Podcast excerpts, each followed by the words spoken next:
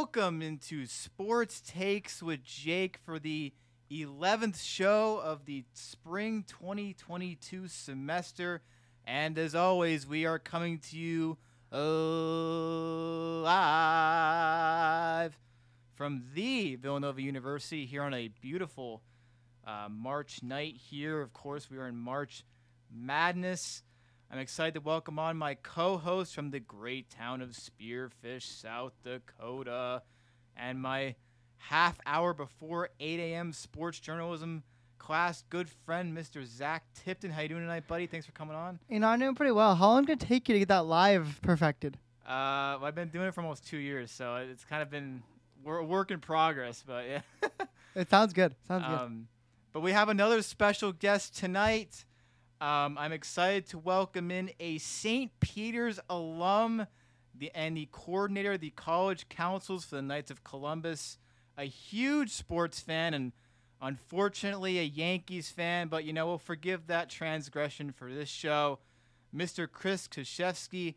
How you doing tonight, Chris? And thanks for coming on tonight. Jacob, Zach, great to be with you fellas. Thanks so much for having me. You know, it's an honor as a St. Peter's alum to be speaking at on a Villanova show. So great to be here. Yeah, we're excited to have you. So we'll get right into it here. Uh, St. Peter's Peacocks. Uh, probably none of you had them winning in your first round. Maybe Chris did. Chris, did you have them winning in the first round? That's the first question I wanted to ask you. Oh my gosh, all the way. I had them going all the way, brother. Oh, okay. All right, all right. We're, we like it. We like that. So, to introduce everyone else to St. Peter's University who did not go there, they are a private Jesuit university founded in 1872 in Jersey City, New Jersey. Undergrad population of a little over 2,000, 2,100. They're actually celebrating their 150th anniversary this year. Uh, first question I had for Chris before we get into the the March Madness Cinderella run. When you were at St. Peter's, Chris, what was the atmosphere like around the basketball team? Sure thing. Well, Jacob, believe it or not, I, would say that basketball is the one constant at St. Peter's, and and that's why uh, many people love it. You know, a lot of folks don't know that St. Peter's has been through many changes uh, throughout the years. You know, I could highlight anything from administrative to academic to even the location of the school, even the name of the school. You know, it used to be St. Peter's College, but basketball was always the one constant conversation. You know, I meet alums from all throughout North Jersey, whether that was at Knights events, school functions, at a rest stop on the Jersey Turnpike coming back to Philly, wherever. And somehow the team would always be brought up, you know. At games, you'd not only see great representation of the student body, but you'd see alums from all generations uh, coming back to support our team. We have great showings at games on campus, and, and with this current run, I'm sure it will be even greater. And uh, you know, finally, I, I I'd say that there was great uh, there was a great personal atmosphere, you know, with with the basketball team, right? You know, at a school with about 2,100 students, like you mentioned, you run into these guys in the halls. I recall having classes with some members of the team, my history class when I was a junior. You know, so for many students, you weren't just watching a basketball team. eh, You know, you were watching your classmates and personal friends who you'd hang out with outside of the uh, outside of the uh, basketball realm as well. So yeah.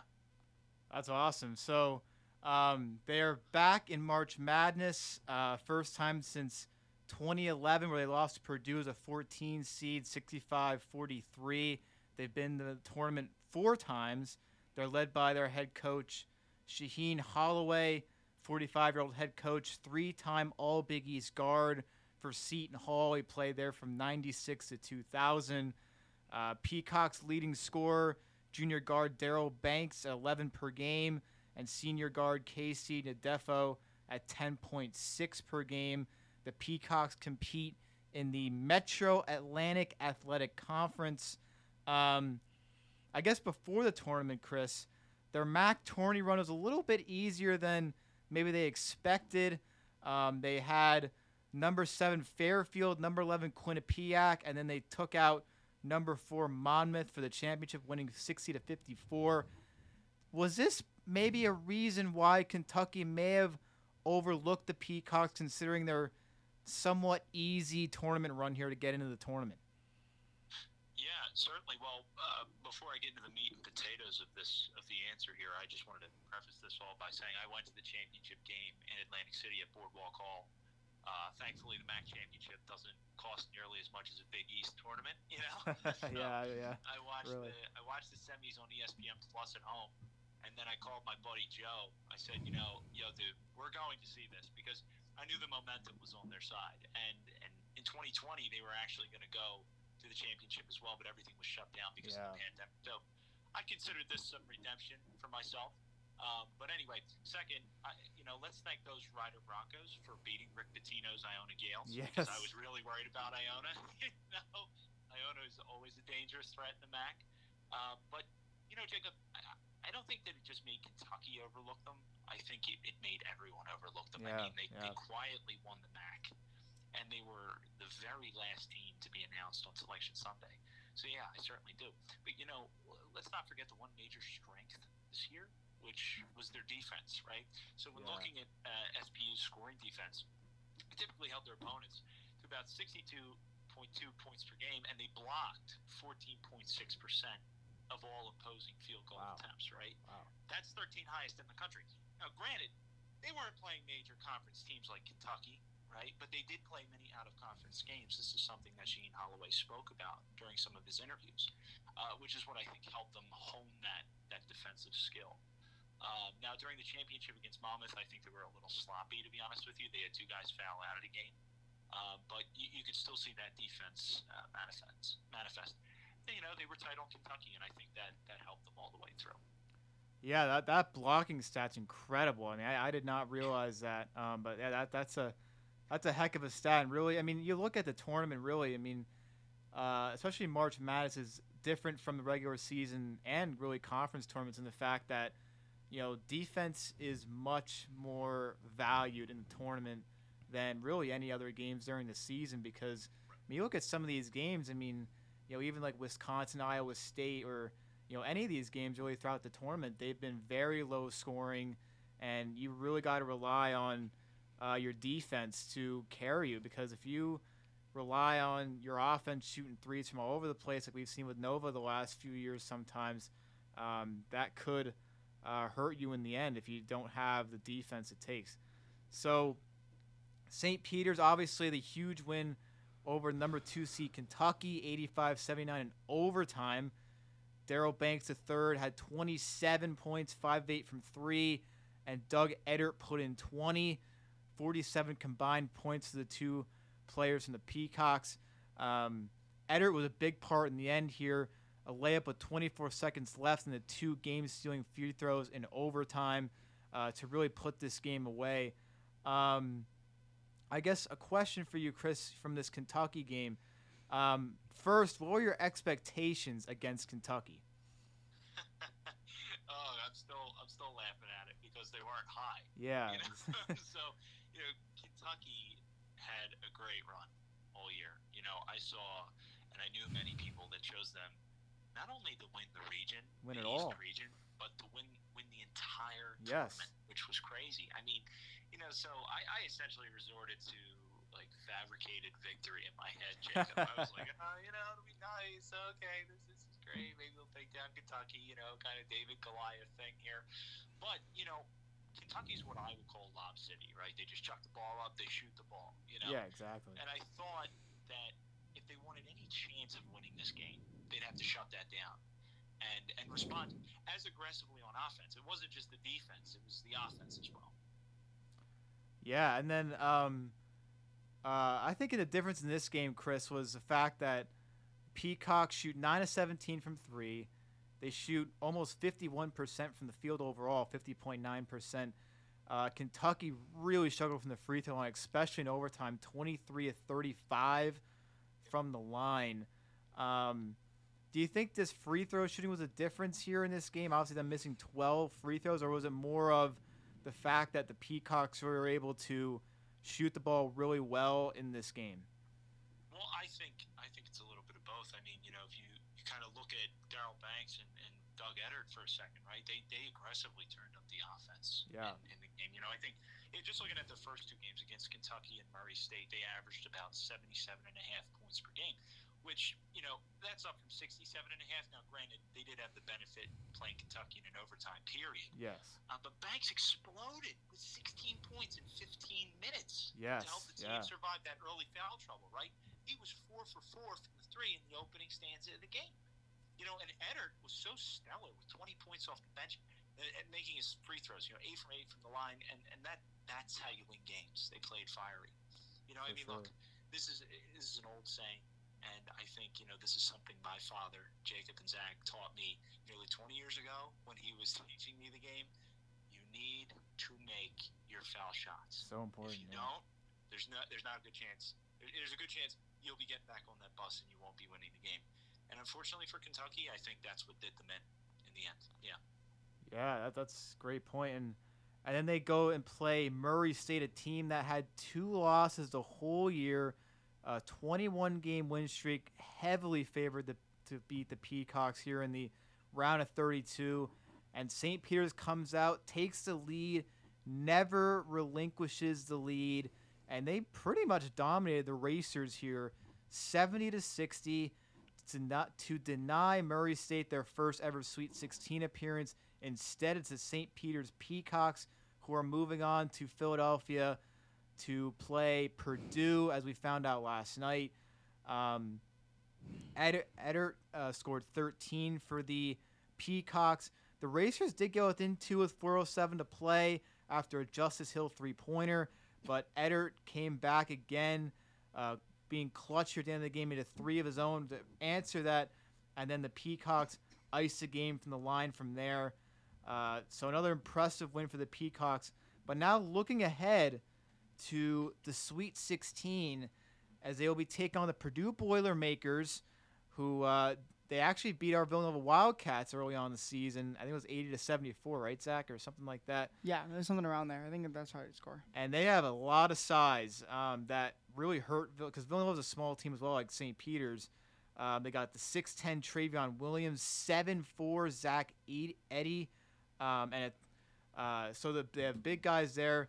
And also the Peacocks have a turnover rate outside the top 300 in the country, and they also have no player over six seven. Chris, what are the keys to the Peacocks making it the first ever number 15 seed to reach the Elite Eight and upset the Boilermakers of Purdue here?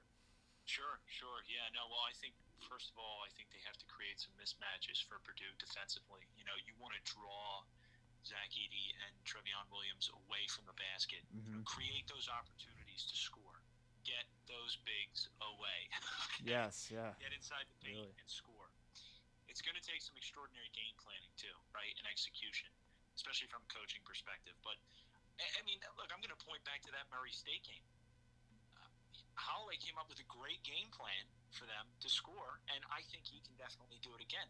You know, and another thing worth highlighting here is that Purdue's obvious flaw is that they are 86th in the country in adjusted defense efficiency. Mm. So St. Peter's can score on, right? Look in that first round. St. Peter's played against uh, Oscar you Yeah. know, the National Player of the Year, your favorite. There's no one better, and they found a way to score against him, right? They knocked out the best player, best brand, which is Kentucky.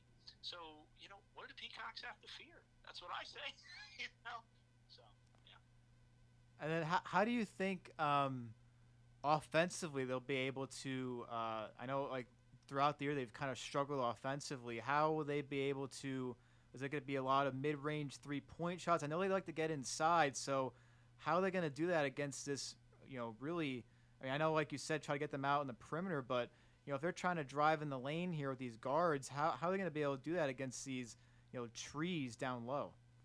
like I said, you know, I think that's going to have to require some extraordinary planning. Yeah. You know, I, I'm like, I'm trying, I'm still racking my brain thinking about it now, Jacob, because they are trees. These guys, they're gigantic, and you know, St. Peter's doesn't have anybody big. So come up with something crafty and, and try to push. I think one thing Holloway's good at doing is motivating his players to be like a real fast, quick, and hard pressing team on offense when they need to do it. So they got to find a way, and, and hopefully they will. And then last question for you, Chris. Um, Holloway has been uh, heavily, strongly linked to the Seton Hall vacancy. Kevin Willard, the former head, now former head coach, uh, after 12 seasons for the Pirates, is heading to Maryland. Uh, I thought Kevin Miller did a great job there at Seton Hall. I was reading an article before I came on. He he led Seton Hall the second most conference win the in the Big East the last five years, including a, a Big East regular season and tournament championship back in 2016. Um, and Holloway obviously played for the Pirates, so it looks like that's pretty much the obvious hire here for the Pirates after the the tournament. Um, what do you think Holloway is going to do here at Seton Hall, uh, considering it's going to be a bigger school, a lot more talent to recruit? Like, wh- what do you think uh, we should expect from him next year and the years moving forward at Seton Hall, assuming he gets the job? You know, I, I honestly think he'll do. I think he'll do fantastic, and, and I think to find that answer, just look at St. Peter's. Right, there's something old timey about St. Peter's. Given that the core of the team, right, the top six scorers, we're all juniors or seniors, right, who have played together for at least three years. Think about college basketball for a minute. The the loosening of player movement rules and the rise of the transfer portal have meant that a lot of teams turn over their key roster spots uh, every season. The trend is great for players who, who should be allowed to change schools with the same freedom as their well compensated coaches. But that's also worth praising a program like St. Peter's that is that is doing something right because they haven't had a mass exodus of players, and I think uh, he could have that same effect on, on Seton Hall. But for right now, uh, he's a peacock, and I, I hope he keeps up the great work. So. Yeah, we're looking forward to seeing them play in the Wells Fargo Center on Friday. Hopefully, take out the Boilermakers um, and advance to Elite Eight, take on either UCLA or North Carolina, the two blue bloods. Uh, so, Chris, thanks for having, or thanks for coming on. We really appreciate all the insight and go Peacocks on Friday. Absolutely, Jacob, Zach, pleasure speaking with you boys. Strut up, go Peacocks. Thanks, Chris. Go thanks, Peacocks. Chris. Thanks, Chris. All right, so we'll take a quick break, come back, and we are on the hot stove. MLB, a ton of moves to get to, including my Phillies and your Twins making some huge splashes here in the last week. So we'll have that coming up for you in the next segment. But first, we must go to the public service announcement here on the radio. Villanova University Tech Crew holds office hours every Monday, f- excuse me, every Friday from 12 noon to 4 p.m. in Tolentine 009. Office hours is open to everyone, both current VUTC members and students interested in joining are encouraged to stop to drop by. If you're not able to make it to office hours but you'd like to discuss something with VUTC or otherwise, schedule a training and or meeting, please email us at contact at VUTC.com. So now to the hot stove partner, and we have a lot to get to. We're gonna start with the Twins because I'm I want to get to my Phillies, but I want to hear from Zach first because he kind of been silent here the first 15. We had the interview with Chris, but the Twins get Carlos Correa from the Houston Astros, three years, 105.3 million dollars. Uh, Zach, first, what what are your thoughts on this move? You know, I was waking up in my uh, Streetsboro, Ohio hotel room after go uh, on my way to the uh, Ann Arbor uh, to watch the women, Women's, Villanova yeah. women's game, and uh, I wake up and I see on my phone, breaking news: the Twins signed Carlos Correa, and I think to myself, "Excuse me," um, but no, uh, the Twins uh, made a move here. Uh, they were linked to Trevor Story for a long time. Everyone was saying for that 50 million we got from the Donaldson move, Trevor Story was our guy. We were going to get Trevor Story. Instead, Trevor Story was very, very hesitant, so the Twins drew up a deal quickly with Carlos Correa. He accepted. Very surprising move here to me, but on the other hand, I look at it, I'm like, I'm not really that surprised. To me, Carlos Correa is the perfect shortstop, fills the main hole we need there at shortstop. We have a three year deal with opt outs after the first two years. Okay, okay. And those opt outs allow us to, if we are not being successful like we want to be, we can trade him for major prospects Yes. um, from other teams. And we have Royce Lewis, who's our number one overall prospect, ranked 45 in the 45th best prospect in the country. What position is he? He's also a shortstop, shortstop, so okay. he would be a. He's like our next guy. He's in AAA right now. okay. We're excited to bring him up eventually and get him in the shortstop. Yeah. So if Carlos Correa, we need to trade him. We have him waiting in the wings. So it's a perfect move for the Twins, in my opinion. I'm really happy they did this. I was really scared the Twins were going to be rebuilding after the yeah, bad year last year, but they are not. They are very much not, and I'm really excited to be a Twins fan. And um, hopefully, we made the Yankees fans a little more upset after this one. So, what are your expectations now for Minnesota? I mean, like you said, a pretty disappointing season last year. Uh, wh- where do you see them in the midst of this AL Central here with these other teams? Well, the AL Central is really weak. Um, we're probably the weakest division in baseball. Yeah. Um, and the Twins, don't get me wrong, we still need starting pitching. And if we go after Montas or Manaea, Manaea, which we're really linked to, which I think if we get one of those guys, we're set. And I think if, but right now we do need starting pitching. We're relying on Bundy, who's not that great of a pitcher. We got Joe Ryan, who's a great prospect, but he's a prospect still. We need hopefully he settles in fast. Bailey Ober is a guy that wasn't supposed to be a high prospect, and now he's working. And uh, Sonny Gray, who we just acquired from the Reds, will be our number one in that rotation. So we need one more solid veteran to come up in that fourth spot or that second spot, um, which I think Montas and Renati can do. But if we get that move, the Twins should be able to make a run for the playoffs, and most li- I think they can easily win the Central. But I do think that we need to first break our 18 game playoff losing streak, which is the first issue. But I do think if we do that, we can make a run for the World Series this year. I have high expectations for the Twins. Yeah, you're you're right. I mean, that division is uh, you know kind of weak. Um, you know, you look at well, who is it? Is it the Guardians, right? It's the Guardians, it's the Detroit Tigers, it's the Yeah, Chicago White Sox, and it is the Kansas City Royals. So do you pretty much seeing it being a two-team race between the Twins and the the White Sox, and maybe the you know The Uh, Guardians will always put up a run, in my Guardians, opinion. yeah. The Guardians will always put up a run just because they're the Guardians. But um, I do really think it is a two-team race between the Twins and the White Sox at this point. White Sox made a couple of big moves in the offseason as well. Um, but I do think the Twins right now can compete with them. Yeah, that, that that's that's gonna be an interesting division to watch, really. Um, as far as my Phillies, wow, what what a a week it was for my Phillies. Just uh, I never thought I'd see this much spending, but thank goodness they're finally living up to their um, you know promise to the fans of you know we're, we want to win, and, and I never truly doubted that. I mean, there was some times where I thought they should spend a little more on the bullpen because it was atrocious the last two years. Um, but it wasn't all their fault. I mean, they brought in veteran guys, you know, one year deals, two year deals, but a lot of them either just got hurt or just didn't pitch well. And uh, sometimes you just strike out in some of those deals. But they have really bolstered their offense. They got Kyle Schwarber uh, from the Red Sox and Nationals last year. He played the first half with the Nationals, second half with the Red Sox. Four years, seventy-nine million. Um, Schwarber brings a lot of versatility to the Philadelphia. He can play left, he can play first, and he also can DH, which is big.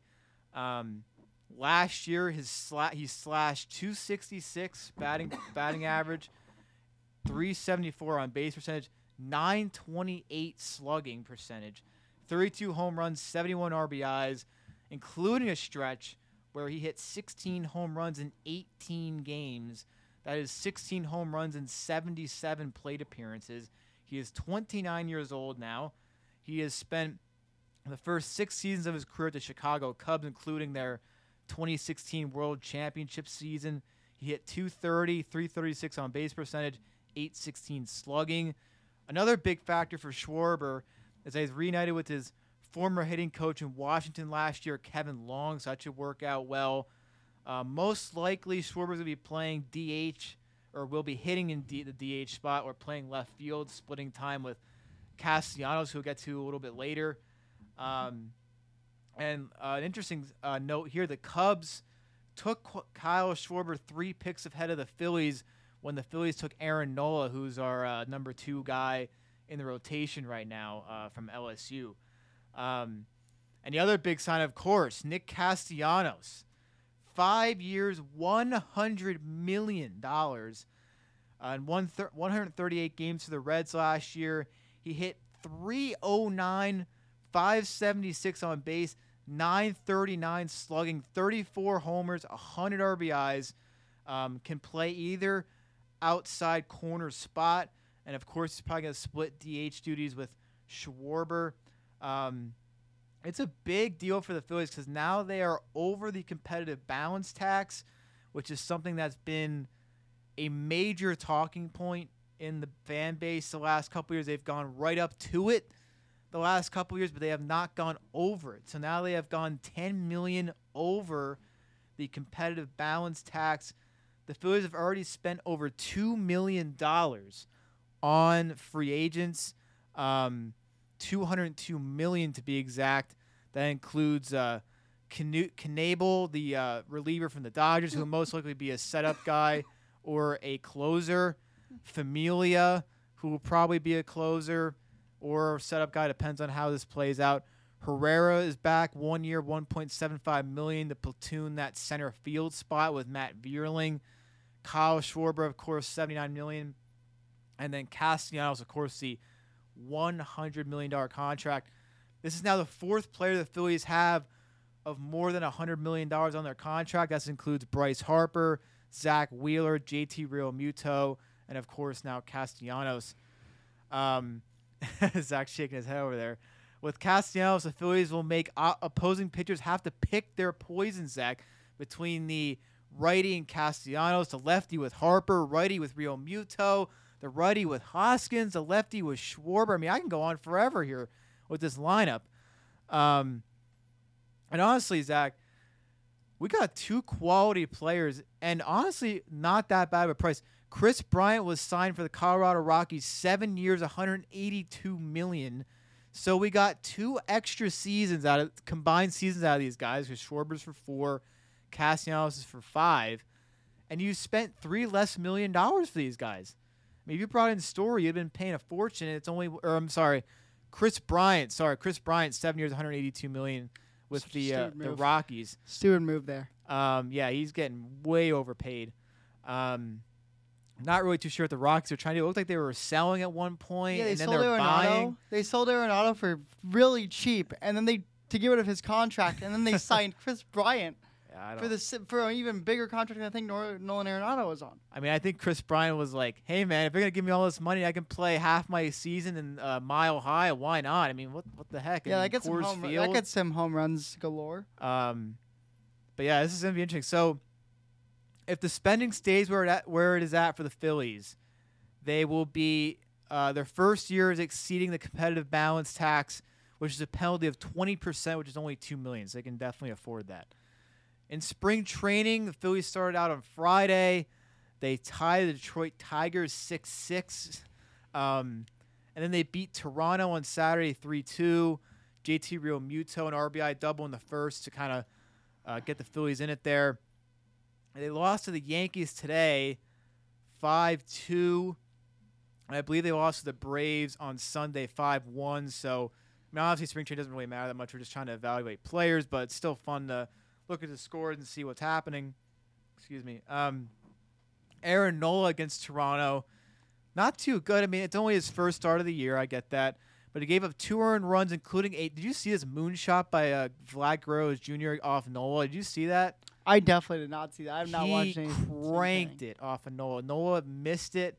It was, you know, right in his sweet spot, middle in, a little low, Yikes. and Vlad Jr. just teed Yeah, Vlad Jr. is off. not. Vlad Jr. is not missing that one. He teed off. I mean, this ball went into the concourse. I mean, it was it was launched. Um, You sure it wasn't in Manhattan?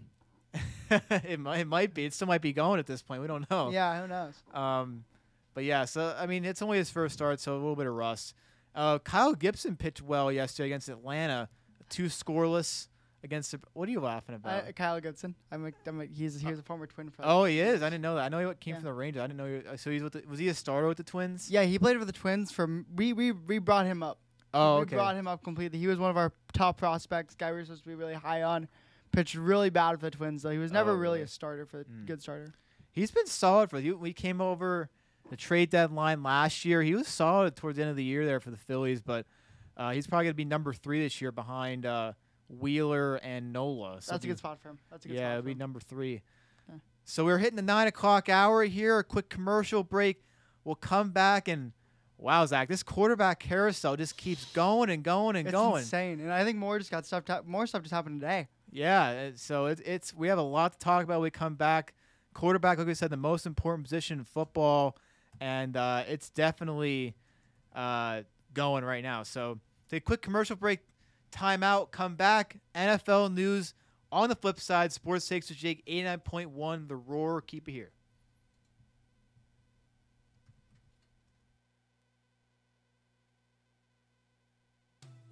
Is your Plato paper due tomorrow?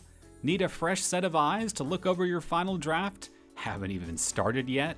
You can make an appointment at the Villanova University Writing Center. Located on the second floor of Falvey Memorial Library, the Writing Center is full of professionally trained tutors who assist Villanova students of all majors on their writing assignments, from personal statements to thesis papers, at any stage in the writing process.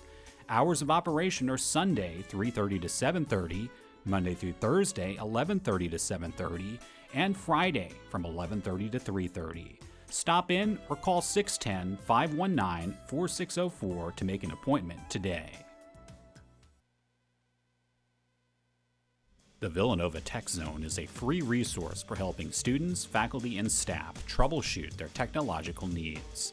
Contact us at 610 519 7777. Chat with us online or visit our law school, Falvey Library, or New Commons offices. For more information, visit unit.villanova.edu.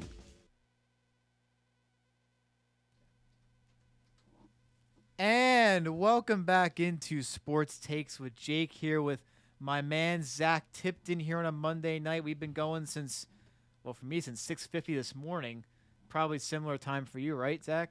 Uh, a little bit, yeah. But I about About six, seven o'clock, seven a.m. probably. Okay, yeah, yeah. It's Mondays are long for us. We got to be at sports journalism for like 7:30. Yep. Well, we don't have to be there, but we kind of have a uh, a legacy to live up to. You know, We Absolutely. You gotta gotta be first and second. You gotta, Gotta- be first gotta and be second. I'm never gonna be first because Jacob's just too fast. But you know, yeah, I always beat him. Um, that's true. But I mean, you are coming from the commons. So next year I'll be coming from the commons. So yes, we'll be having a race. We'll just have to walk together and like yeah, I'll race to to the last 5 we'll have steps. to alternate every time. Maybe I'll go in first one day. You go in first. yeah, that that works for me. Sounds good. So here in the NFL here, some heck of some moves here. Deshaun Watson being linked to a lot of different teams. Signs the Cleveland Browns. Zach shaking his head over there. Six draft picks in all given up by Cleveland. A first round pick in 2022, 2023, and 2024. A 2023 third round pick, a 2024 fourth round pick, and a 2022 fourth round pick. The Browns, of course, received Deshaun Watson, excuse me, and a 2024 sixth round pick. Five years, 230 million, fully guaranteed. Zach, Ugh. my man, what do we think of this trade? Well, it's very simple. Um, Colin Cowherd is somewhere dying laughing at this trade. um, Colin Cowherd, obviously a known Baker um, disbeliever. Um, but the Browns said they were out of the running for this Deshaun yeah, that's Watson what I move. saw. I saw that. Everyone said the Browns were out of the running, which meant okay, Atlanta, obvious move for Deshaun Watson. It's home. He's gonna be going home. And then all of a sudden, Mayfield's like, okay, I'm gonna request a trade. Well, Watson, Watson went to the Browns in the after all. He was like, I want to go to the Browns. I don't understand it. I feel like that's like where you don't want to go. Um, as a QB. Um, no offense to Cleveland, but Graveyard for quarterbacks, by the way. Absolutely, hundred percent. But you know, for me, it was like Deshaun Watson is going to a team that has a lot of good pieces. They it just does not have a good stability in ownership, a good stability in coaching. I think Mayfield was um, immature for an organization like that, and I think wherever Mayfield goes, I don't even know where he's going to go. No one said anything on Baker Mayfield. I don't know where he is. At first, it was the Colts. Then they made a move. Then it was the Falcons. They made a move. He's screwed. I don't know where Baker's going to go. The, all the QB spots are filling out. Maybe he goes to Carolina. I don't know. I mean, But, why- like, why would you want him? I don't know. No one. I don't I know. I mean, I don't know. He's immature, but I mean, he's still. He led to the Browns to a playoff He did. run. He so I think last year he was hurt. So you still got the chance. Maybe there's a good re- season in him after all. Who knows? But the Browns got Watson for a giant contract amidst a lot of controversy around Rashawn Watson still. He's still not out of Yeah. controversy yet. So, um, fully guaranteed is a insane deal for Watson. Um, Watson got lucky here. No other team would pay him this much. I'm sorry. No other team's gonna pay him this much, No. especially with the controversy. No, I mean Cleveland definitely reached here a little bit, but I mean you gotta you gotta think if you're Cleveland, right? You're kind of in that win now mode. I mean you're, you know, you know wild card win against Pittsburgh two years ago, almost beat the Chiefs in the divisional round two years ago. Last year, not so good of a year, missed the playoffs. Baker Mayfield hurt with that torn labrum since mid January. Um, kind of thwarted their efforts to make the postseason. And of course, you're playing in that vaunted AFC North division. I mean, Yeah. just so many good teams and players in that division. They needed to make a move to catch up to the Bengals and Ravens. Yeah, I mean, even the Steelers to an extent. So, um, you know, five years, two hundred thirty million. It's gonna help though because he's a dynamic passer, and you've got Nick Chubb, Kareem Hunt in that backfield. They assigned Amari Cooper. Uh, who else they even have now? Hooper's gone. They lost Tretter, And but they did. They lost Tretter in the offensive line, and they lost Landry because Landry Landry's gone. cut. They cut Landry, but they need. They need a wide receiver in that draft, but they don't have picks to get a wide receiver in the draft. So, um, to me, I think the Browns are. Their defense is still really good. Their Yeah. defense is still really good. I think their defense is top. Their offensive line, if they find a replacement for Tretter, is really good. Um, the Browns to me are a contender in the AFC North. I think, in my opinion, they're getting a little overrated though. I think their I think their betting odds jumped up a lot, but like it was something like that. But I don't know. I think that's a. I'm like, I don't see Cleveland as like a Super Bowl contender in my Yeah. opinion. I feel like they're just not there yet. But I do see them as a chance to win the AFC North. I think uh, the Bengals are still young. Anything happen there. This could have been just a lucky fluke season for them. Yeah, Um, Ravens, Lamar, we don't know with his injury concerns and stuff where Lamar is at. Pittsburgh, Mitchell Trubisky is uh not gonna is uh he's a stand-in, right? he's a stand-in I feel like, You but. I don't know what he's gonna do. I wouldn't be surprised though. Pittsburgh always finds a way with these guys. Mike to- Tomlin's an incredible coach. He's an amazing coach. I would not be surprised they're contending for the division next year. they say he's always on the hot seat, and I just like that why. doesn't even make sense. Like this guy always Has- does has he is missed win. the playoff? Has he missed the playoffs in his career? Maybe once. Maybe once. I mean, he's had I a winning. Se- he has had a 500 or better record every season he's been in Pittsburgh. I mean, Yeah, that's exactly. insane in the yeah, NFL. no, he's incredible. And so, like to me, I think the Steelers are al- are will make the playoffs somehow. But to me, I think the Browns are probably the number one favorite to win the AFC North, in my opinion. Interesting. Yeah, and you look at uh, Mayfield's stats here, uh, Zach. Um, you know, just not great. I mean, last year, 3,010 yards, 17 touchdowns, 13 interceptions, only a 60.5 completion percentage. You look at the year before, 2020, arguably, arguably his best season, 3,563 yards, 26 touchdowns, uh, and eight picks, 62.8 completion percentage. Um, so you're getting kind of a maybe slightly above average quarterback with Mayfield, depending on. I mean, you're gonna have to have a run game because I mean, you look at Cleveland, they got a great run game. You know, they really use that play action pass well with Mayfield. Yeah, So if you're, you know, just say Carolina for example, if you're, I mean, I don't know if they're looking at them or, or not, but you're gonna have to have a run game. he's not gonna. He's not. Put it this way, he's not gonna win with his arm you know, in the, in the game. yeah, no, absolutely. Baker Mayfield um was never really that mobile either. That's what they go to Deshaun Watson too. Yeah, He's mobile. for sure. Um, he can get around even with Baker Mayfield was a stand in the pocket, play action guy. Reminded me a lot of a younger Kirk Cousins without the immaturity, um, without the maturity. Um, but to me, Mayfield was good for a year, average for a year. I'm gonna say average. yes. He was injured this year. There to me is some chance that Mayfield still has a, g- a good enough ability to start in this league Okay. if he gets a chance for one more year, but he has to be fully healthy for that year. Don't know if that's possible, but to me, there is still a chance that Mayfield can do it. I just, I need to see it to believe it. Yeah, I, I agree. I, I think, you know, leadership has to improve with him. He has to stay on the field, Absolutely. obviously. And, you know, he's got to figure out a way to throw the ball a little bit better. I mean, 60, even 62%, that's not great. You got to figure out a way to be able to be more accurate and throw from more yards if you're going to be uh, a standout quarterback in this league. And of course, I think this happened after our show last week. Davante Adams heading to Las Vegas, five years, average of 28 million a year. Packers receive a first and a second rounder. Um, is like dancing for joy over here with his Vikings that Adams out of the NFC North. Um, Derek Carr was a teammate of Davante Adams at Fresno State. Yes. So that really influenced this. Uh, I think that influenced a lot what Adams did here. Um, this all kind of started last year with Adams being frustrated with the Packers and their Yeah. front office. They couldn't get a deal done. And I feel like Green Bay panicked here a little bit because they had the non exclusive franchise tag on Adams, meaning that whatever Las Vegas offered, Green Bay could match. And even if Green Bay was like, all right, we're not going to, like, we'll match, but we're not going to take him, they would have gotten two firsts for him automatically. And they got a first and a second for him. So it's interesting. they didn't even place the franchise tag on him, which is insane to me. Yeah. And, and Adams said he wouldn't play under the franchise tag. And then Adams also said, the Packers came out said they offered more money than the Raiders did. yeah. They uh, Adams was the high is the highest paid player in the NFL right now, but highest paid wide receiver in the NFL right now. But the Packers offered him more money than the Raiders did. Yeah. And Adams was like, no, I want to go play with the Raiders.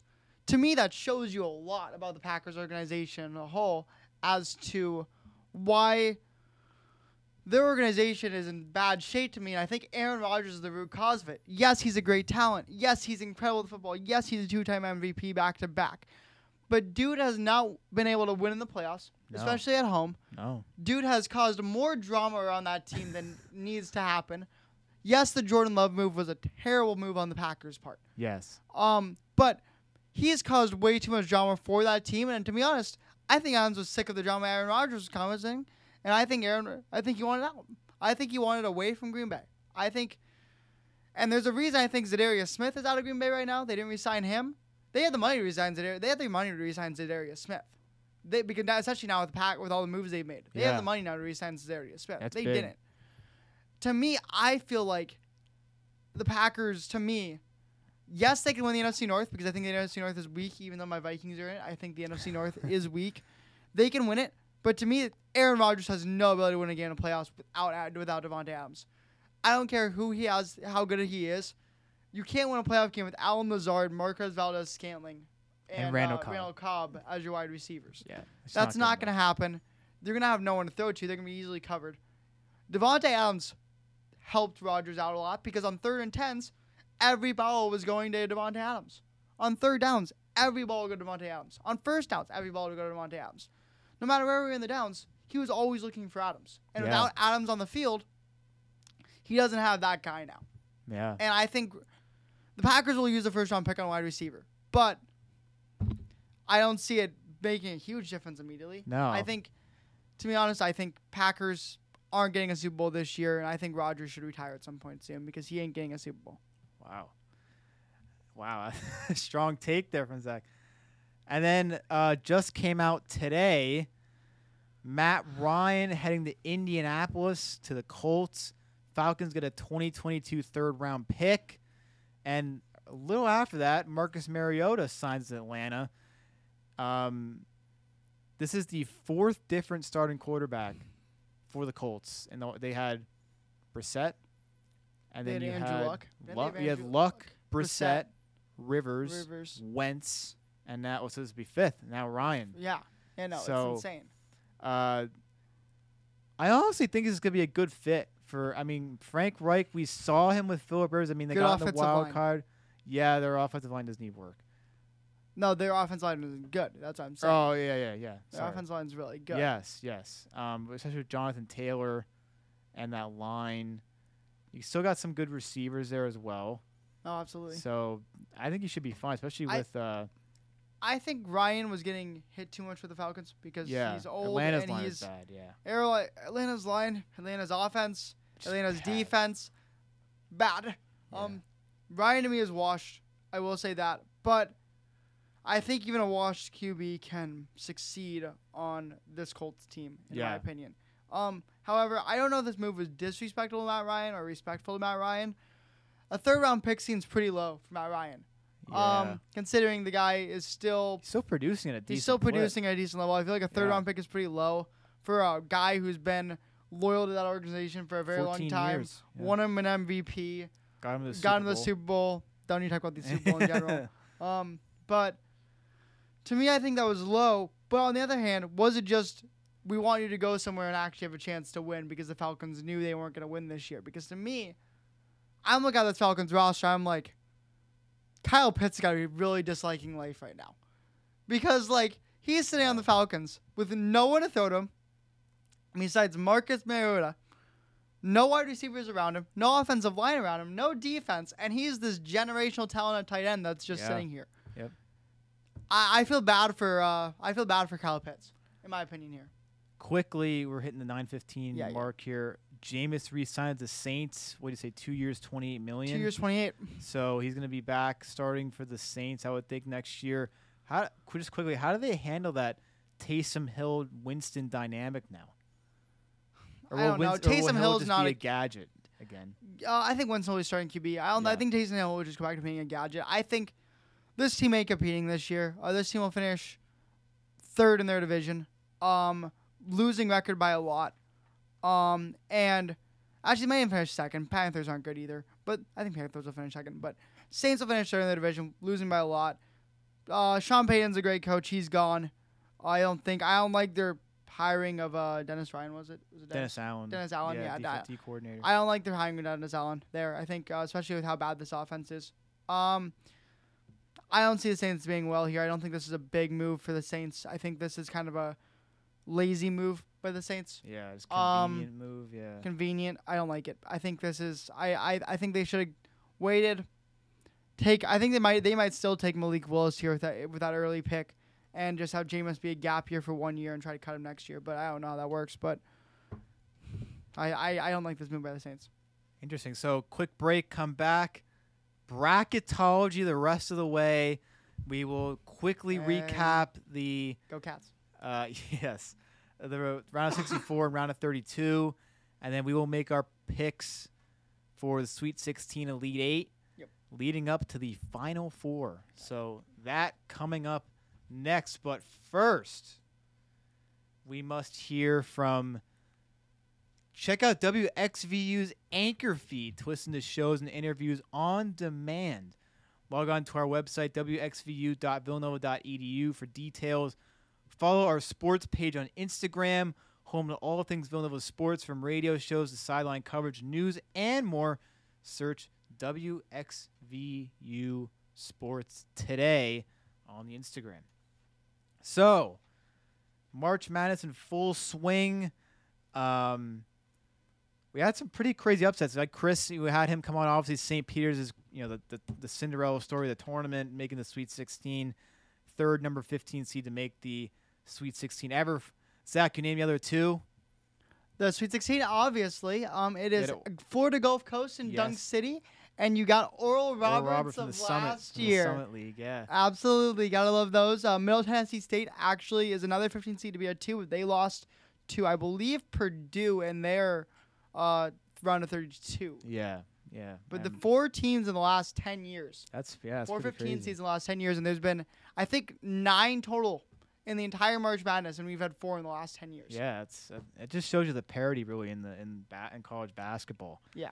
Um, just going through the list here, Gonzaga in the Sweet 16. They had a tough one against Memphis though. Memphis gave them Oh. a good run, but Memphis should have won that. I think Memphis had a good chance of winning they that. did. They got a couple guys in foul trouble. Their foul trouble kind of killed them there, but man, Gonzaga. I think Gonzaga is beatable. I think this game just showed Gonzaga is beatable, and I think Gonzaga, think- Arkansas in the Sweet 16. I, I think Gonzaga. fa- I think Gonzaga makes it beats Arkansas, Yeah, but I I think, think they lose. too. I think they lose Texas Tech and uh, Elite Eight. Interesting. Yeah, you have Gonzaga, Arkansas.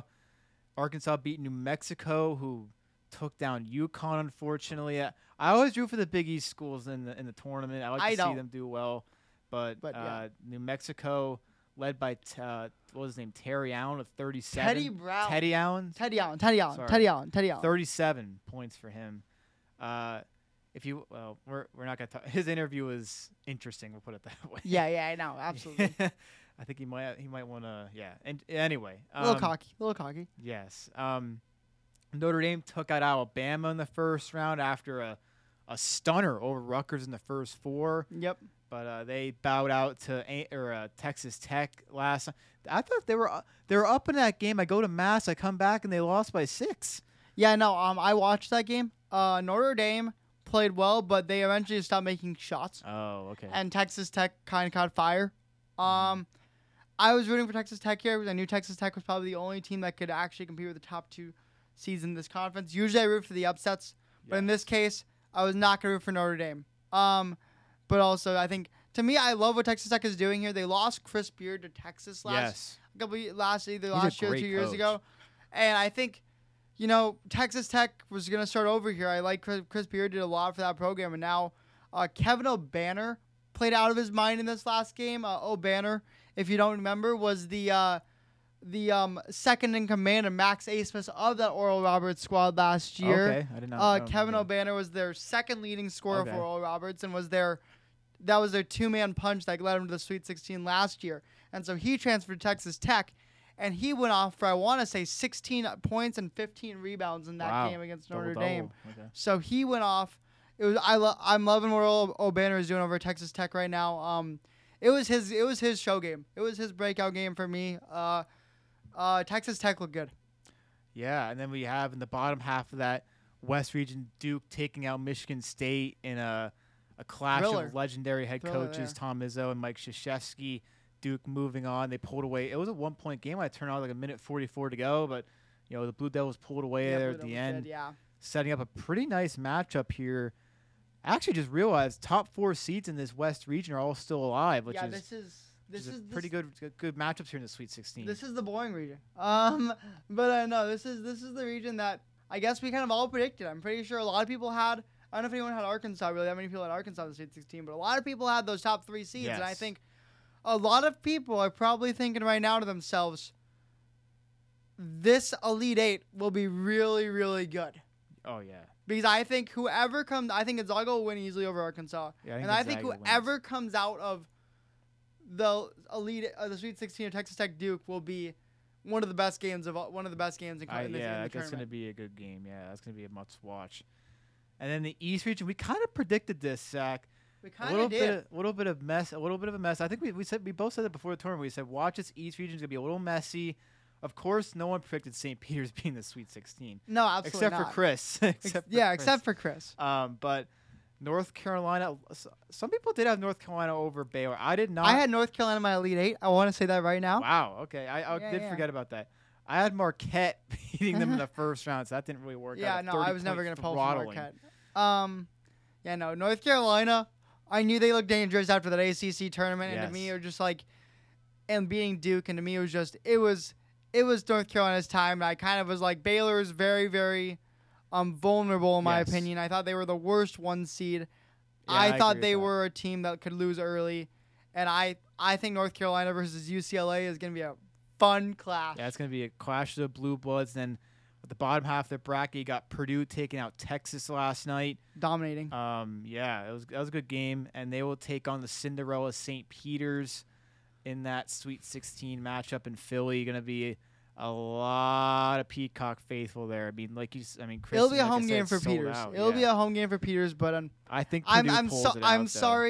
I'm sorry, Chris. Yeah, I think I'm Purdue sorry. pulls it out. It's too much. Too big. Too Too, much, big yeah, for too me. much. Too big. I'm sorry. They're gonna they're gonna have to play a perfect game, they would have to play. Yeah, they had to play like a perfect. Villanova game. played against Georgetown, 1985 national. It's possible, but no. There have been three Sweet Team 15 seeds that have made it to the Sweet 16 in the last 10 years, yes, and none of them made it past the Sweet 16. yep, none of them made the Elite Eight ever. Oral Roberts was really close. they though. almost, almost, almost did it, Almost. But uh, no, it was no, no. It's it's gonna be a fun one. Uh, go Peacocks, but I think Purdue's gonna yeah. I'm definitely rooting for the Peacocks here. If Chris is still listening, Cinderella. but uh, I think Purdue. I think the Boilermakers just too much. I think Matt Painter's a really good head coach too. yeah, absolutely, 100. percent Um, so we move on to the um, South region here, and, and go back to the East real fast. Besides St. Peter's, there's really no upsets. I mean, you had UN. I mean, UNC beating Baylor, but I mean, you had St. Mary's and UCLA. Know, UCLA you- dominated. I was a little surprised by that. UCLA rolled St. Mary's, the Gaels. in Yeah, no, I was I was very shocked too. I thought St. Mary's looked like a team that was gonna be able to make a run after that domination of Indiana in the Yeah. first round, but I was like, I thought St. Mary's was gonna make a push here, and uh, thought so, UCLA, uh, UCLA, even when uh, it was close, and then even Johnny, uh, no, Juzang. no, what wasn't Johnny Juzang? It was Mark ha- Hawkes. He went out Oh, with an injury Okay, yeah. in that game, and I thought, okay, UCLA might fall apart here because Hawkes is one of their key players. They just kept pushing. yeah. And I thought, well, dang, I, I'm scared of UCLA unless, although I think if Hawkes is out, I don't know what has been said about Hawkes if he's back to being good, but uh, I'm I'm I, I think UCLA and North Carolina will be a matchup to watch. Yeah, and then um, we move on to the South region, of course, where Villanova resides. The top half of the bracket had Arizona and TCU. is really pulling for Seton Hall to win that eight nine matchup, but wow, they got throttled, Oh sixty nine to forty two. I, I remember watching this. I'm just like, well, I didn't think Seton, I thought Seton Hall was going down the wrong direction in my opinion, Hmm, and TCU was going up, and they had a couple wins. They beat they. I th- they might have, did they beat Kansas? Did TCU beat Kansas or did they I, give- I don't remember. They played that. really close Yeah. to Kansas in a couple of the games at least. I don't know if they beat them or not. But TCU, in my opinion, here got beat by the refs. Yeah, you and were I think that this morning. I was saying this this morning because I watched this full game. I was up till one o'clock in the morning was watching late. this game late. because it was very late. In the final 10 seconds, TCU has the ball. Uh, tie game 70-70. TCU is dribbling around. Um, uh, it might have been eight, no, yeah, 70-70. Uh, TCU is dribbling around, trying to find an open shot. He can't find it. He's kind of dribbling around. Gets absolutely like blocking fouled really hard right at midcourt. Arizona picks up the ball, runs down, dunks it as time expires.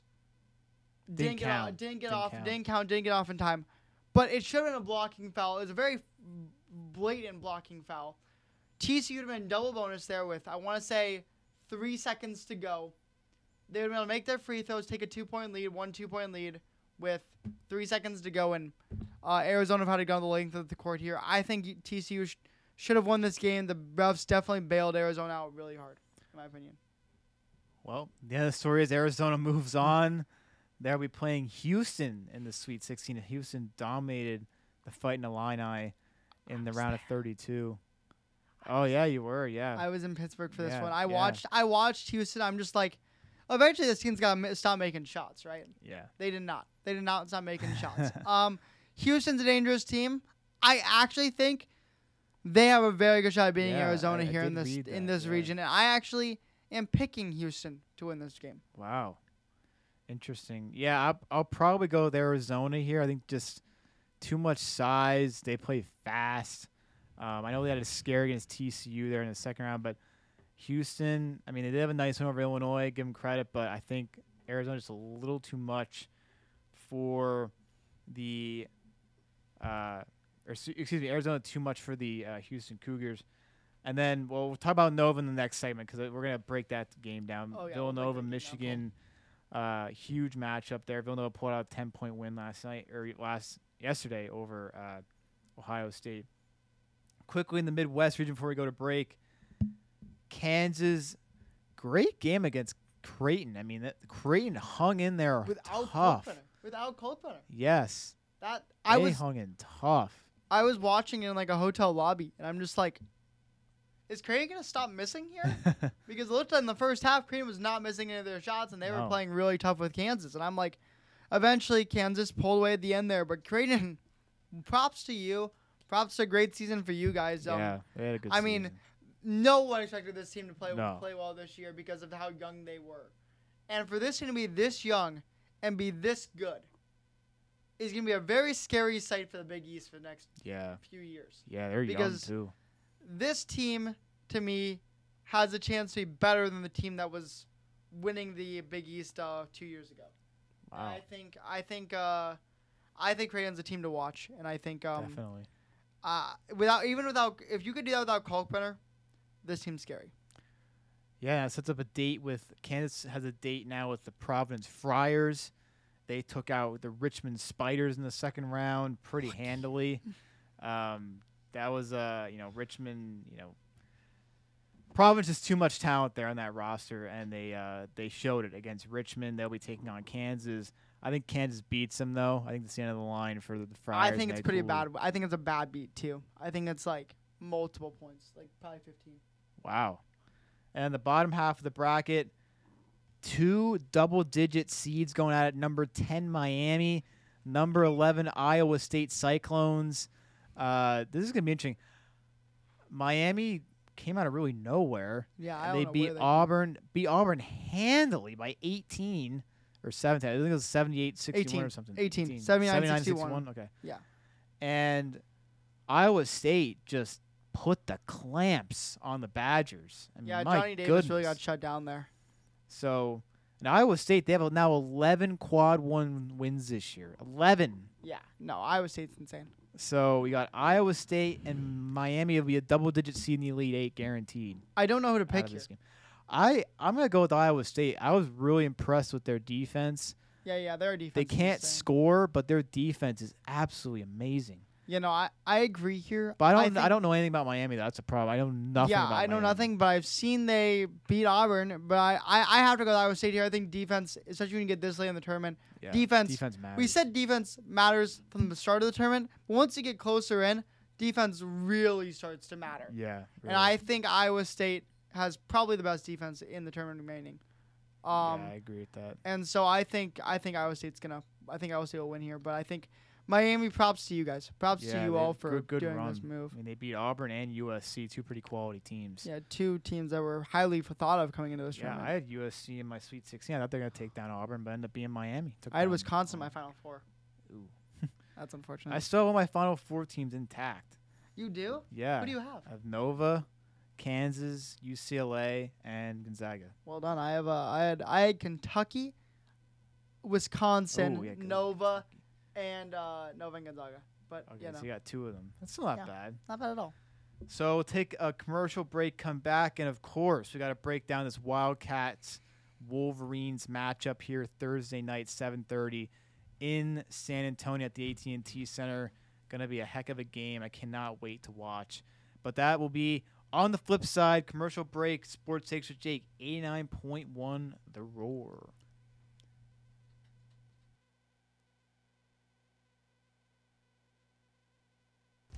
The Business and Entertainment Society is dedicated to teaching students the various aspects of the entertainment field related to music, movies, TV, and sports. The Business and Entertainment Society brings various speakers on campus to talk to Villanova students about real life situations in the entertainment industry. Contact Professor Fiorenza at david.fiorenza at villanova.edu for more information. Have a voice for radio? Need to get your hands on audio video gear? Does journalism or writing interest you? How about photography and capturing memories? Villanova's media organizations are open to all majors and include 89.1 WXVU, VTV, Tech Crew, The Villanovan, and the Belle Air Yearbook.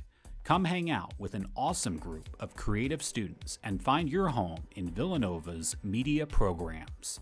Stop by Dougherty 102 to learn more. Brought to you by the Office of Student Involvement, Student Media Programs. And welcome back into Sports Takes with Jake for the last segment here of the 11th show, the spring 2022 semester. So, yesterday afternoon, campus was a little tense there in that second half. Ohio State Buckeyes cut it down to two, but Villanova ends up winning by 10, 71 61, of course, following their 80 to 60 uh, win over Delaware in the first round. And you know, we were talking at the break. Uh, Eric Dixon with just a crucial shot late. Gillespie uh, led the team with 20 points, four assists, but it was Gillespie's assist here that really helped Nova. He saw Dixon in the in the right or left wing, excuse me. Dixon wide open, let it fly, swish, and you were you were there. Oh yeah, we forgot to say this man next to me here at the game on Friday in Pittsburgh went to Ann Arbor, Michigan for the women's game against BYU on Saturday. And of course, Villanova won that game, upset over BYU. He drives back to Pittsburgh for the game on Sunday, 2:40 Eastern tip. So he got back here. What, what time did you get back here last I night? got back here around 11 o'clock okay, at not night. too bad, not too bad. But not not terrible. But I was I, I had pretty exhausted, Pretty right? exhausted. But yeah, long you got ride. to see three games in three days. I got to see five games. I got to see both. oh yeah, you got to see Loyola. Loyola, Ohio State, and then I also got to see uh, Houston, Illinois. Yeah, I got to see three Nova games and two others. Wow, yeah, that, that's impressive. Five games in total for my man here. And then he got back here last night, and he was in sports journalism this morning at 8 a.m. So Absolutely. props to him. Um, but yeah, so Dixon with the big three, 138 to go. I've never heard the crowd that loud. I was uh, so it's kind of funny. I was uh, using the restroom, and I came back up, and I all of a sudden I just hear a loud roar as I'm walking in, and I see her Dixon for three, and I look at the score. I'm like, let's go, Well- Owens! I gotta be going crazy right now in the group chat. Well, hold on. My first question is why are you using the bathroom with under two minutes to go in the game? Unless Uh, you had to go that bad, I guess. Uh, yeah, well, I did, but um, Okay. anyway, probably probably not appropriate, but yeah, I did. um, but yeah, no, so it was, it was unfortunate. I had to I thought I got time in the media timeout because when media timeouts Yeah. usually take pretty it long, was short. It was short and one. it did not. It did not take that Yeah. long. Um, but no, yeah. So the Wildcats now advance to play the Michigan Wolverines in the Sweet 16. Um, yeah, like I said here at the house at Gillespie with 24 assists, a steal, and a rebound. Dixon 13, eight boards. Um, I think Justin Moore had to. Have, I think he what do you have 15 or 16? You can look up quick, but I think it was yeah, it was something around there. It was a lot Yeah, of I points. remember Him and seeing him and. I Gillespie know. have had really good, really good tournaments so far. Look at the I will say that. here quick. I got it right now. Uh, Justin Moore had uh, Justin Moore only had eight. Oh, he only eight. Okay, that must have Uh, been the first game he had six. Gillespie had twenty. Jermaine had Sam was at seventeen and eight. Yeah. Dixon good. had thirteen and eight. Caleb Daniels Daniels, had 11. eleven and eight, and then Justin Moore at eight, and uh, Slater, 001 and two steals. Yeah, he he was he didn't show he he, was got in foul trouble. he got in foul trouble real early, didn't he? Yeah, then yeah. Just, yeah, he just wasn't really able. And Chris Arch with two crucial free, two crucial free throws. in the middle of the anything. game there. yeah, we always got to add that in there. Absolutely. Um, But the one thing that I gotta talk about here in this game, quick, is uh, once again Jay Wright's lack of depth yeah, and problem. six players only that played more than five minutes. Bryan Antoine and Chris Arch combined for eight minutes for a seventh and eighth spots. We only had six guys on the court basically the entire game. Yeah, Um, excuse me. Um, we have such a great bench in my opinion, and we just, I, I don't see why we don't use it. Um, that's confusing to me, but yeah. it worked. We won. We won by ten. That's fine. Thank you. Um, now we got Michigan and Hunter Dickinson, and to me, that's the key. You can't stop Hunter Dickinson. He's gonna get his points. You gotta slow him down. And without our size, I don't know how you slow him down. Um, but we'll fig- we have to figure out a way. Yeah.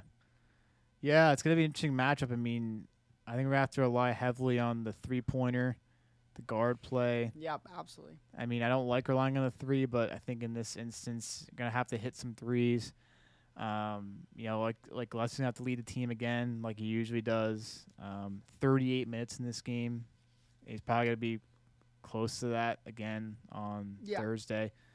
Um, yeah, I mean, we use this formula though, I mean, Gillespie with 20, you know, Samuels can chip in with 15 or so. Moore's gonna get more than eight, I think, in the next game. He's gonna get probably his usual 15. Dixon, um, with 13, you know, he'll pro- he'll probably get it right around there, if not I, I think he'll get a little less than that Like one because I think him versus Dickinson will be a tough matchup for him. I don't think he'll be able to get around Dickinson as easily as he was able to get around EJ Liddell in this game. Um, I think, and then Caleb Daniels is just he hits a couple of clutch threes every once in a while. That's just like we needed that, Yeah, and that's what he does. He's a really good three point shooter. He's been getting better on defense. He's been finally, to me, I feel like this is the best Daniels we've seen in a while yeah, the, he's finally starting to come into his own a bit in this tournament, in the last few games especially. I feel like I've seen Daniels really mature as a player in just these last three games than he more than he's done this entire two years in his ti season. So I I like what Daniels is doing. Yeah, I think yeah, Daniels has really come on the second half of the season.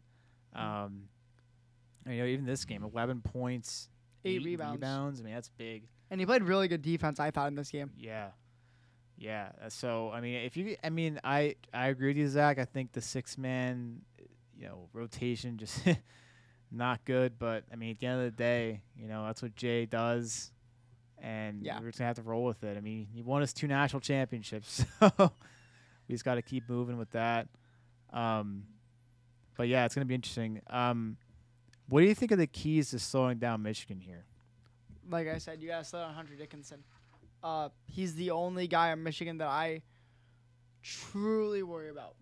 I think they got an incredible. Don't get me wrong, they've got incredible shooters. But if you can stop Dickinson in the inside, uh, let me just get up the stats on that Michigan Tennessee game. Uh, I mean Dickinson got 27, 11 rebounds, a steal and a block. I mean they have Diabate who's really good in, in the forward as well inside. The key to victory and the key to slowing down Michigan is to not go inside on them. Um, or to draw their bigs out, even though Hunter Dickinson I've watched doesn't come outside a lot. He likes to stay in that paint. Even on defense. He'll stay in that paint. He doesn't like to really follow any guys outside. So you gotta find the open shooter in my opinion. Um, Elijah Brooks is a great guard for them as well. He'll score points, but those are their three. None of the really other guys really do too much. Combined with the rest of the team, they had 12, 11 points combined for the rest of the combined for the rest of the team. Besides those three, so to me, I think you gotta slow down Brooks or Dickinson. But I don't know. It's it's uh to me, I, I look at Michigan. I look at a team that shouldn't have been in the tournament to begin with, and now they're in the Sweet 16. I know. Right? Um, so it's a team I don't know too much about. Honestly, I wasn't really expecting to play them in this round. no. um. But Dickinson is their key, and Dickinson is the key to slowing them down. hmm So, prediction time. Who do we think wins this matchup here between Villanova and Michigan? Is that even a question? I mean, Uh, I have to ask the question. You have to ask the question. Okay, that's fair. Um, well, the answer to that question is Villanova. Um, I think Villanova coach. Uh, I love a coach. Wright. Coach Wright's still, in in my opinion, um, better than Juwan Howard. Oh, uh, for as long as Juwan Howard is, as long as this isn't a boxing fight, uh, Jay Wright will uh, is better than uh, Juwan Howard in this yes, in this case. And I think it comes down to free throws. And to me, uh, Villanova's free throw percentage is insane. Um, as Is we've talked about it before. and a half percent. It's something like that. Um, although Michigan did shoot 16 for 20 against Tennessee, so they do have a good three-point sh- free throw shooting team as well. Um, but six for 16 from three, uh, 27 from 54 from Michigan against Tennessee from field goals. Um, they shot really, really well. Um, they're not always gonna shoot this well. Um, Villanova just gotta continue making shots. We can't put together a game like we did against Baylor or against Creighton or against Creighton two times, or even against UConn, we didn't play that well, or St. Joe's. Yeah, We got to put together a game where we're consistent. I think that's a Collin Gillespie, that's a Justin Moore. In March Madness, you have to have top guards. You have to have veteran guards that can get you points, we have. and that. we have we have that. And you gotta gotta have a guy that's reliable on defense. We have Slater, as long as he doesn't get into foul trouble. Um, you gotta you gotta have a guy that can hit a three in a clutch moment. Gillespie. Brand, uh, Gillespie and I think Caleb Daniels yeah, at that point Daniels too, and more. and more. And I think you got to have a guy who can somewhat do have his own in the in the paint. And we got that with Dixon, who's And probably Samuels. the most. im- Oh yeah, and then Samuels, who can hit a three as well in a Yeah. crucial moment. He hit a bunch of crucial threes in that game against Ohio Yes. State. Um, but Dixon to me um, is another player that has to just hold his own against Dickinson and Diabate down low. Um, I don't know if he'll be able to do it, but he's definitely the most improved player in the Villanova in this year. So I think he'll I think he'll uh, he'll have to he'll have to show that some more. What do you think the score will be? Uh, I think low scoring. I think uh, I don't think this will be a high scoring game. I think it'll be like 66 64 60 uh I don't think it'll be that close. I think it'll be 66 60 uh Villanova wins. Yeah, I agree, Zach. I think I think Villanova, you know, I think more experience, better coach, and I think better players overall. Villanova and they're Michigan's 11 seed for a reason, and they're 17 and 14 for a reason. Yeah, yeah. They'll they'll have a, they got to have a, in my opinion they have to have a down game eventually Yes. and I just I feel like uh, Villanova will be able to bring that out of them. I think they're the better team. I think Tennessee was a little hot coming into Michigan. Uh, Michigan slowed them down. I think. I don't know. Yeah, I think I, I think I like Mich- I, I well I'm gonna say Villanova's gonna win though. I think Villanova wins 65-60. I think Gillespie, Moore, and Samuels lead the way. Dixon's gonna have a tough game. I, I, I agree. I think Dixon will have a tough game. I think Slater. We just need him to play defense and Slater's gonna. Mean, he's gotta to have to make a couple points, bit, though. yeah. He's gotta gotta, make a couple gotta points. chip in like seven or eight points. we need a dunk. I think we need a. We I think Slater we need a signature. We almost Slater had it last game. You know, We uh, almost in the did. game, but he, yeah, it was a foul and he missed it. So, um, Um, let's see. Uh, are we making our final four picks here? Yeah, as quickly because we're running up against the clock here. So, Yeah. um, I'm gonna still take Gonzaga out of the West. Okay. I'm gonna stick with that. Okay.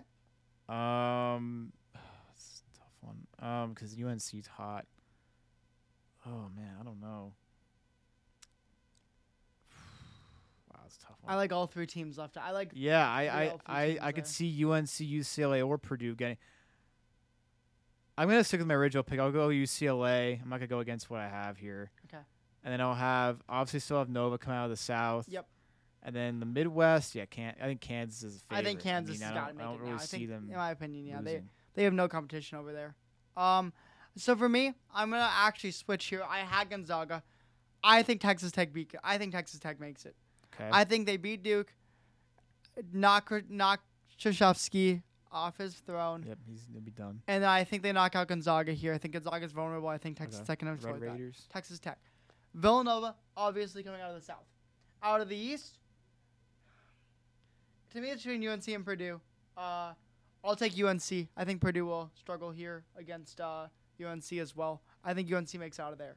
Okay. Um, and then for me, I'm taking uh, Kansas as well out of the uh, Midwest because I think uh, Kansas is just they have no competition in my opinion left in that bracket. Yeah, I don't think. I don't think Iowa State or Prov. I don't think Iowa State, Providence, or Miami can compete with Kansas at this No. point. The only team I thought that could was Auburn and Wisconsin, and they're both out. Yeah. I thought Iowa could as well. They're also out. Yeah. So I think, to me, it's got to be Kansas. Those are my four.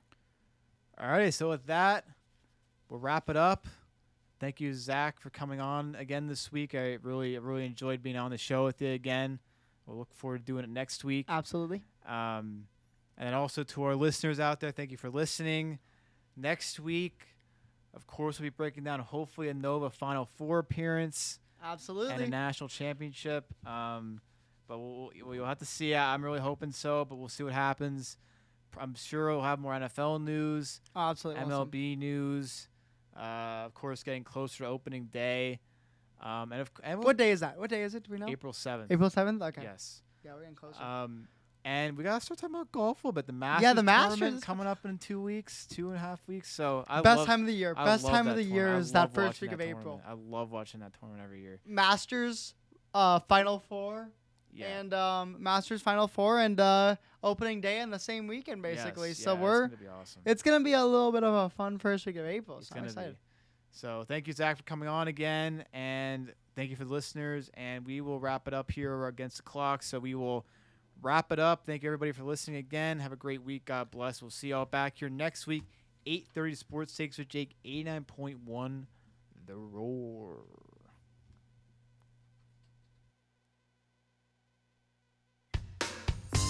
It's the very best in smooth jazz.